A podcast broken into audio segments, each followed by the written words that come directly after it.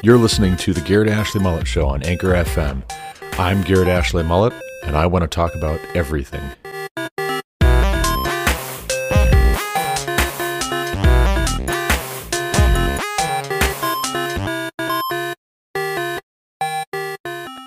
Hello, and welcome to the Garrett Ashley Mullet Show. This is Garrett Ashley Mullet. Today is April 8th, 2021. This is episode 29 of season 3, episode 94 of the Garrett Ashley Mullet Show. Today we're going to talk about the twilight of the American Enlightenment, the 1950s and the crisis of liberal belief by George M. Marsden. I just finished this six hour and 24 minute audiobook yesterday on my drive home from work. The publisher's summary on Audible reads as follows In the aftermath of World War II, the United States stood at a precipice. The forces of modernity unleashed by the war had led to astonishing advances in daily life, but technology and mass culture also threatened to erode the country's traditional moral character. As award winning historian George M. Marsden explains in The Twilight of the American Enlightenment, post war Americans looked to the country's secular liberal elites for guidance in this precarious time.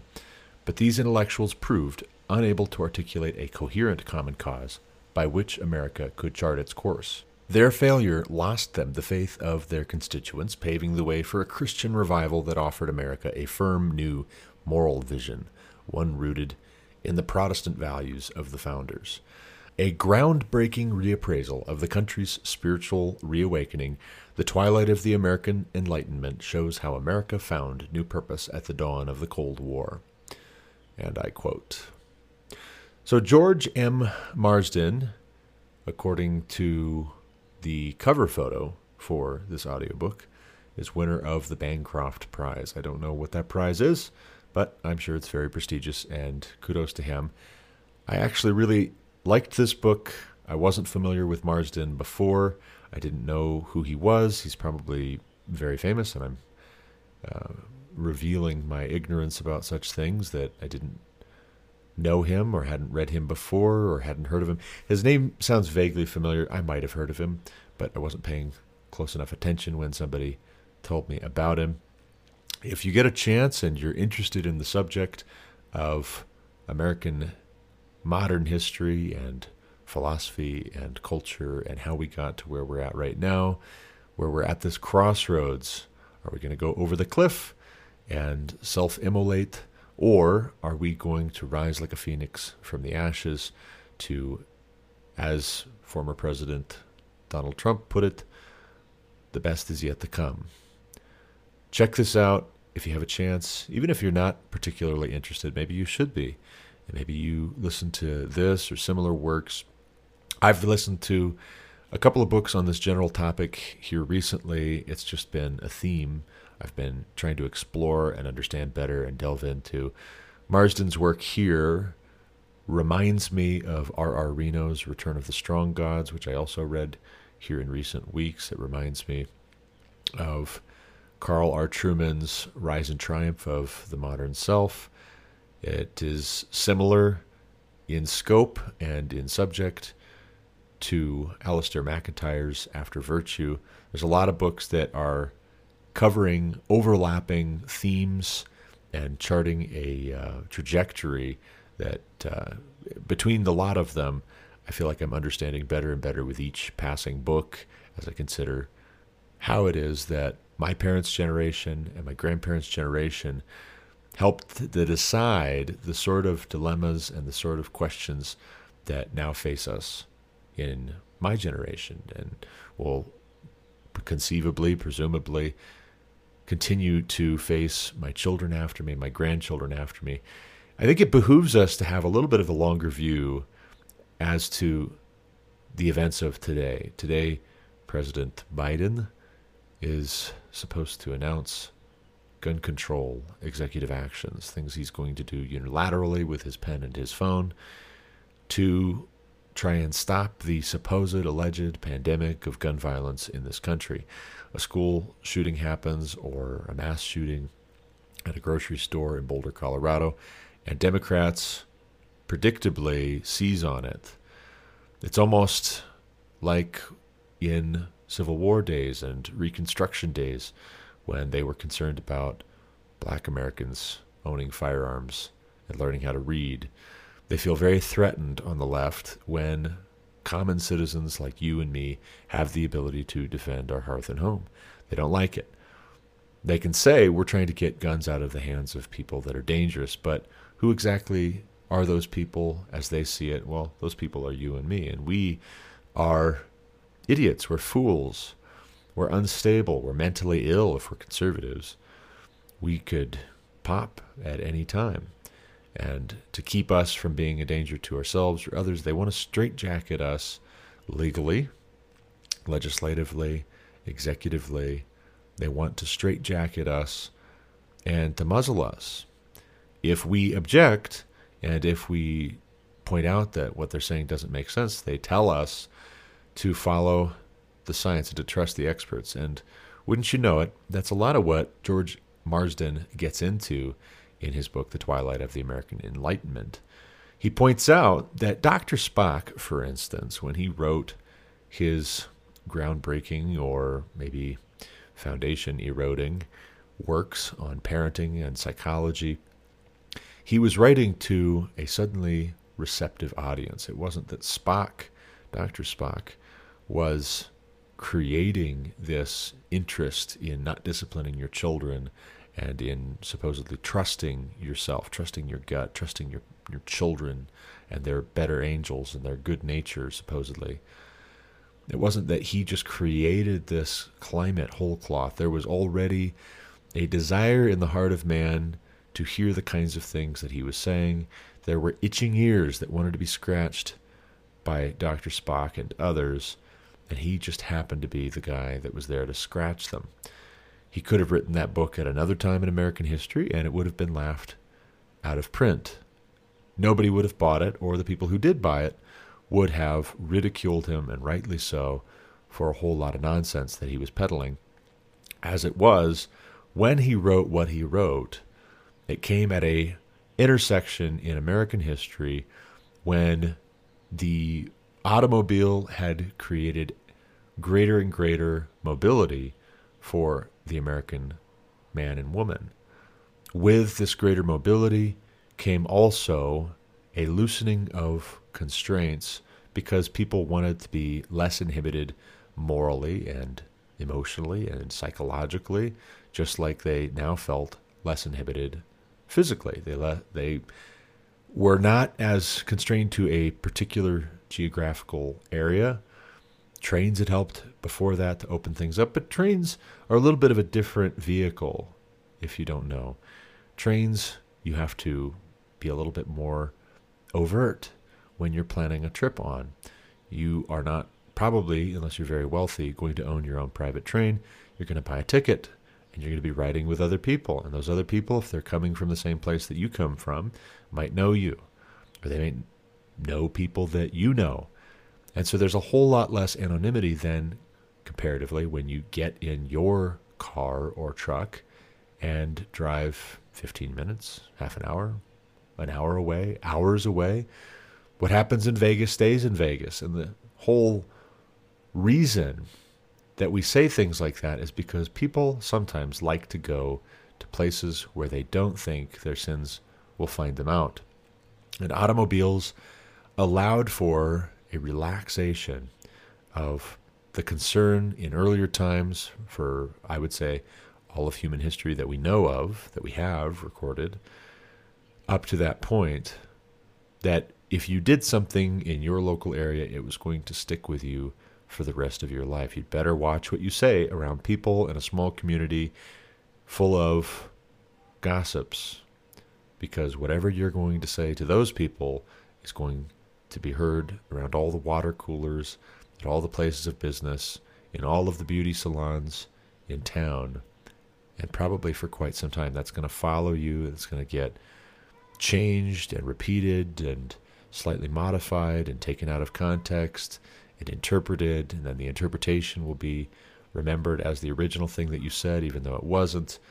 And that will be who you are in the eyes of the community for the rest of your life, unless you uproot unless you decide to move yourself to a new community. That takes a lot of work. And sometimes people have reasons for moving to a new place that are other than having tarnished their reputation. But sometimes people tarnish their reputation in a certain area, and so they have to pack up and start over somewhere else.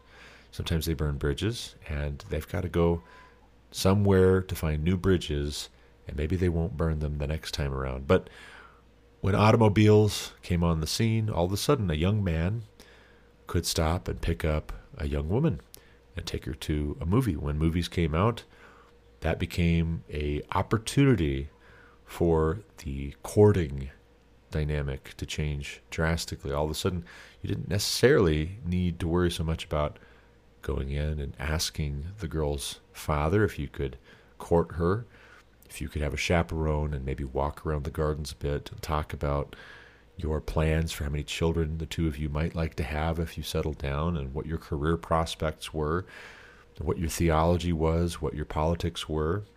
All of a sudden, you didn't have to persuade the father so much. You just had to park out front of the house long enough for her to jump in and for the two of you to go off where nobody could see you on the lookout point. And then maybe there's some kissing, and maybe you do a little bit more than kissing because you have mobility and you don't have so much accountability as you have mobility.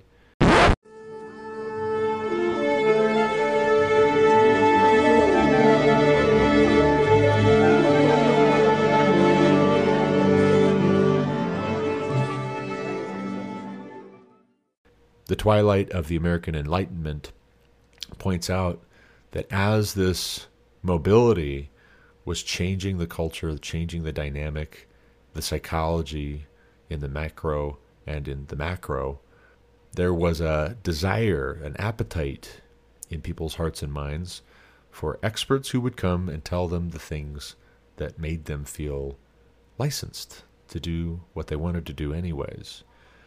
To psychologize the loosening of moral constraint and the relaxation of this whole idea that God made us and our purpose is derived from Him and our accountability ultimately goes back to Him. If you can listen to an expert who tells you you don't need to worry so much about all of that because this life is all there is, because we're just mammals, you and me, babe, then isn't that convenient?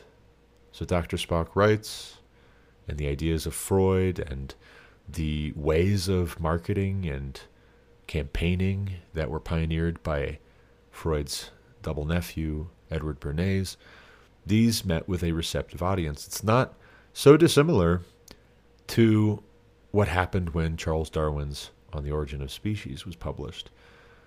That idea that Darwin was communicating about evolution by natural selection, the fittest uh, being able to survive, not necessarily the strongest or the swiftest, but those members of a species which were most fit, which had favorable adaptations and mutations and habits, surviving, reproducing, filling up the gene pool of successive generations, changing the species, maybe diversifying the species if they were stranded on some island in the Galapagos versus on the mainland of South America versus mainland of Europe.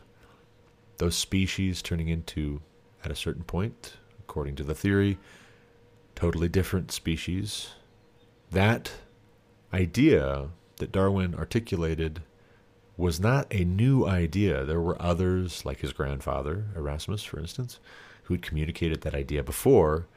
But similar to the Dr. Spock business, written in other times, such ideas did not get the kind of traction they did when Charles Darwin wrote his book. There was a, another intersection in Western civilization, in human affairs, and the development of culture, which happened around the time that Darwin wrote his book and published it.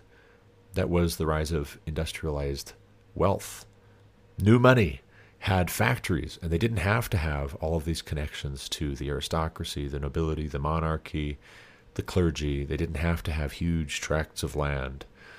They could acquire quite a fortune by just having enough land to build a factory, just having enough good connections with people who knew how to make machines, to get the machines, to set them up, enough good connections with people who had the raw materials to get the raw materials in, to make the finished goods, to market the finished goods.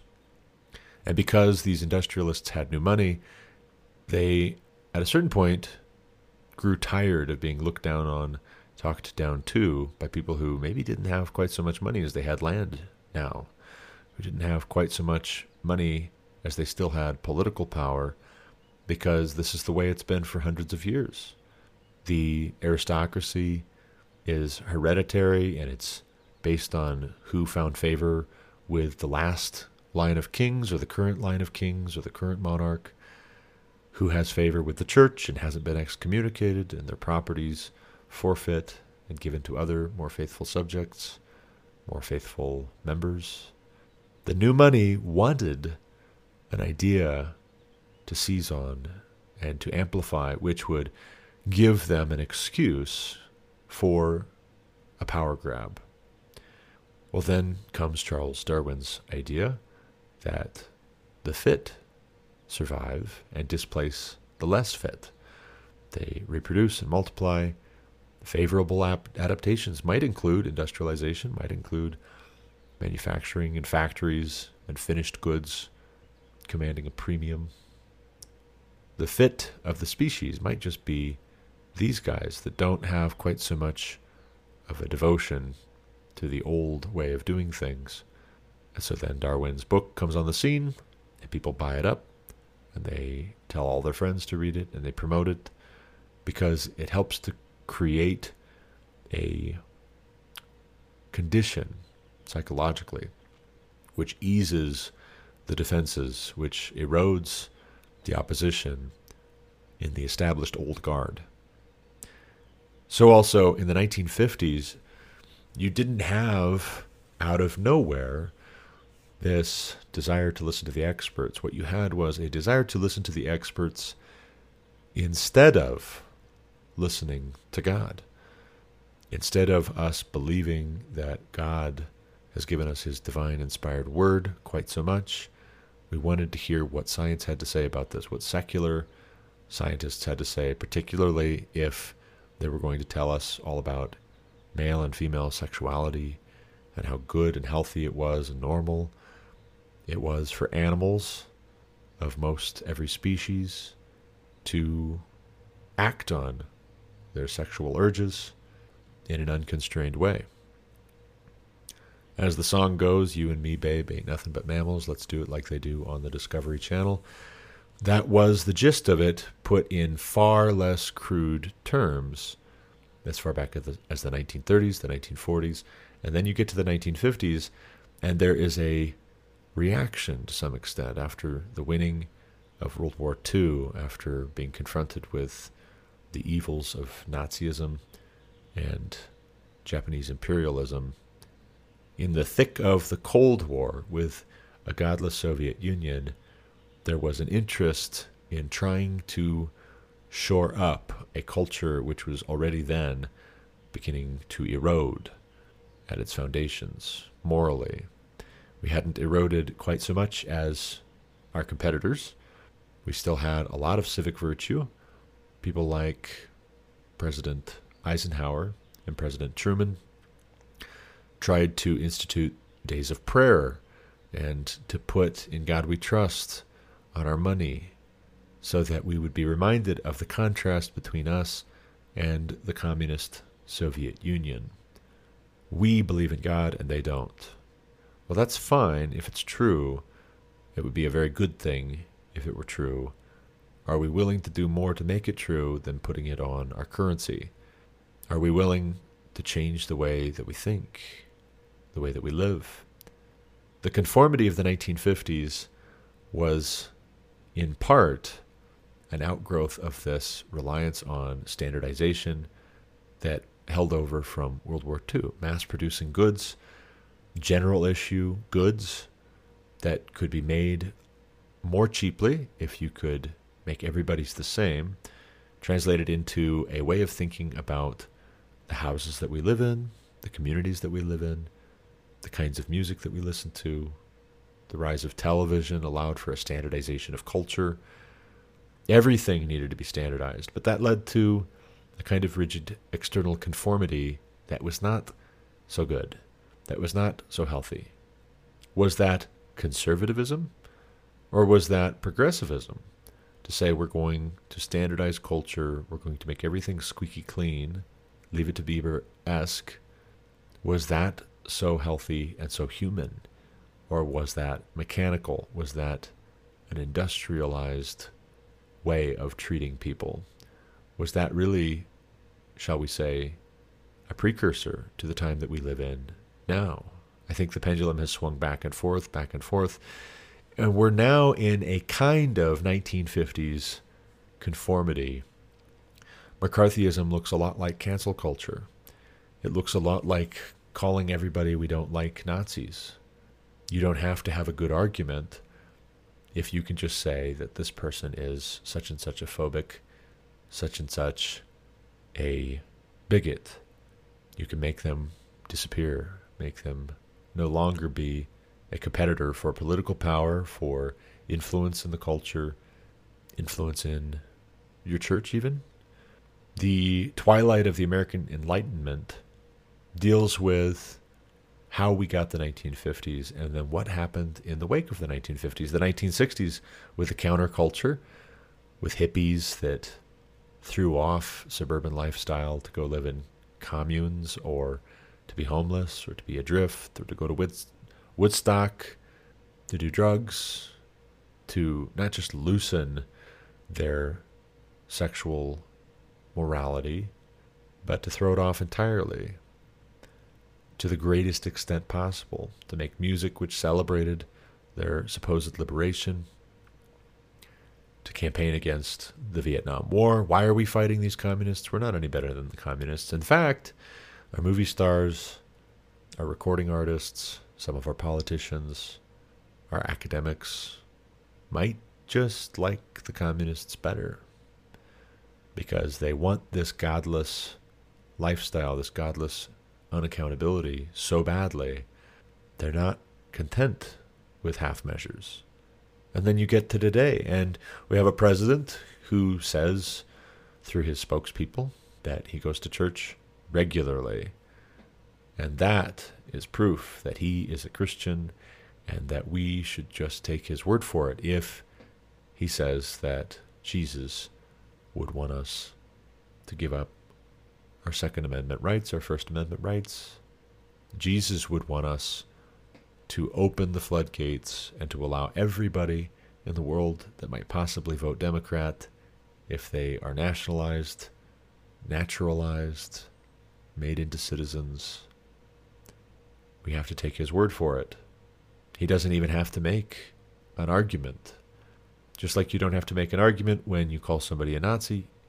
If you're a Democrat, who's for secularism, who's for humanism, who's for central planning, you don't have to make a compelling argument for why we should do things your way. You have the culture, you have a monoculture, regardless of how many media outlets there are, they're all saying the same thing. The talking points are distributed, and people like Ben Rhodes in the Obama administration openly bragged to Time magazine? Or was it the New York Times?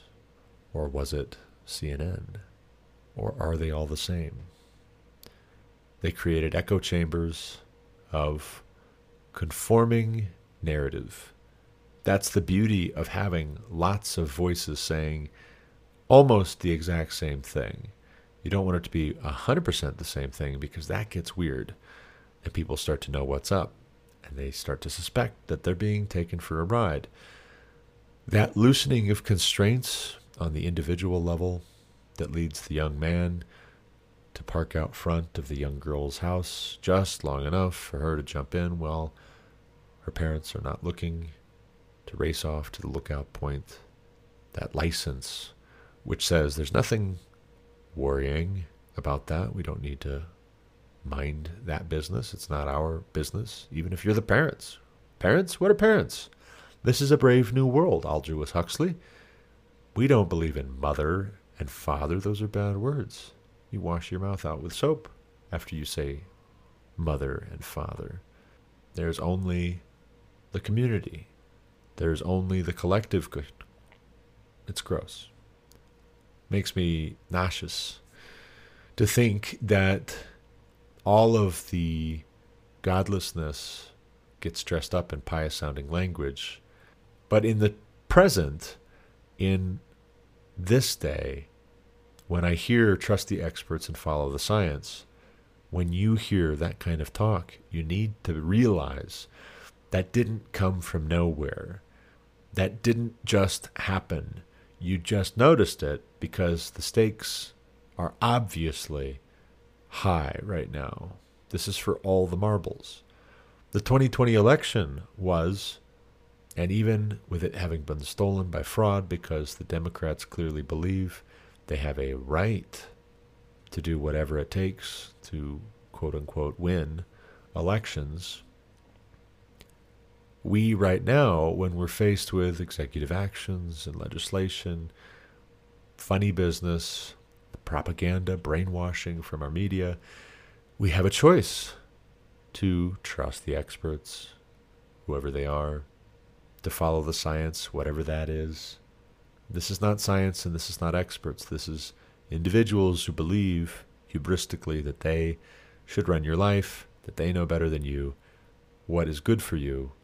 But before they embarked on this arrogant crusade to save you from yourself, to save your money from you, to save your political power from you, to save your critical thinking skills from you, to save your religious doctrine and practice from you, to raise your children for you because we have to save your children from your backwards superstitious ideas.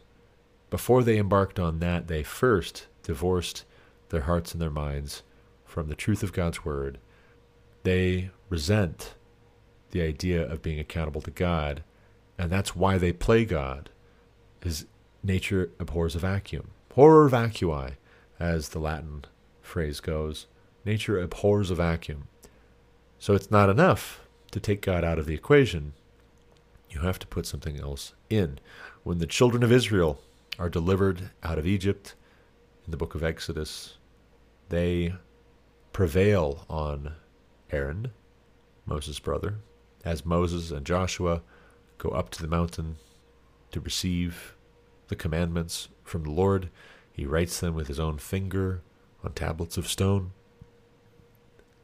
They prevail on Aaron in Moses and Joshua's absence, and they say he should make them a god to worship, to deliver them, to bring them back to Egypt or wherever it is that they're going.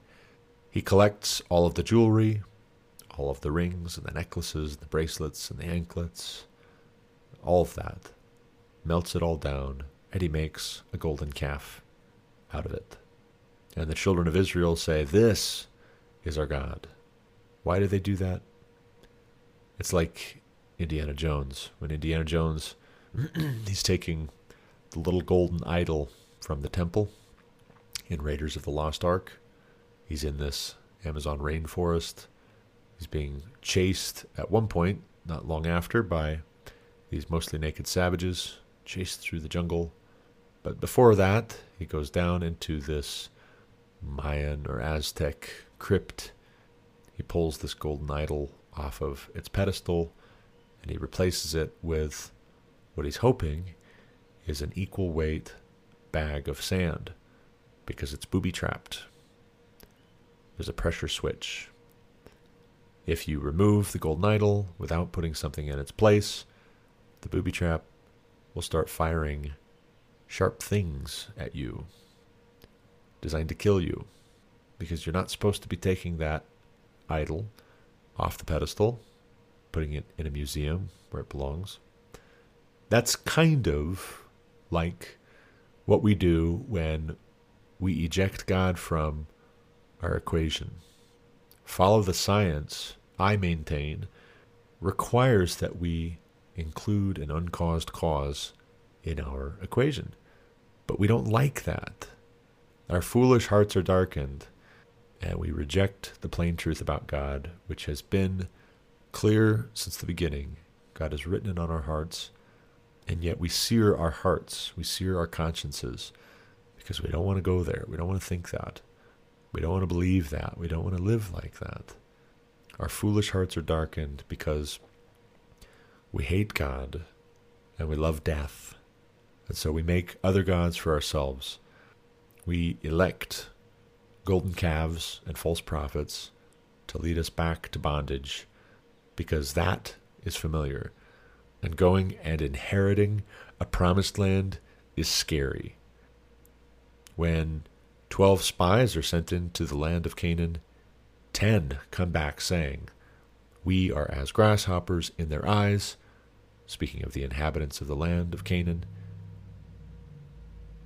Yes, it's a good land. Yes, there's milk and honey. There are very good vegetables and fruits that grow there, but it's taken. Never mind that God delivered us out of Egypt and God has promised us this land. Never mind about that. There are giants. And we are not so hot, not so keen on serving God in this way and trusting in Him. We trust ourselves. We trust the experts. We trust the 10 spies who tell us we should just go back to Egypt. We should elect new leaders for ourselves, and we should stone Joshua and Caleb for having the temerity to tell us our God is for us, who can be against us? As for me and my house, we will serve the Lord. Check out George M. Marsden's The Twilight of the American Enlightenment, the 1950s and the Crisis of Liberal Belief. I listened to it in three and a quarter hours or thereabouts on double speed. It's a good read. Won't take you that long. It's worth your time. But that's all I've got for this episode. As always, thank you for listening. Until next time, God bless. You've been listening to the Garrett Ashley Mullet Show on Anchor FM. For more content like what you heard today, visit the homepage for On the Rocks blog at onthe.rocks. Also, check out On the Rocks blog podcast with Micah Hirschberger, weekly on Anchor FM. If you haven't yet done so, hit subscribe to this podcast also and you can reach Garrett Ashley Mullet with any comments, questions, or complaints at garrettmullet at gmail.com.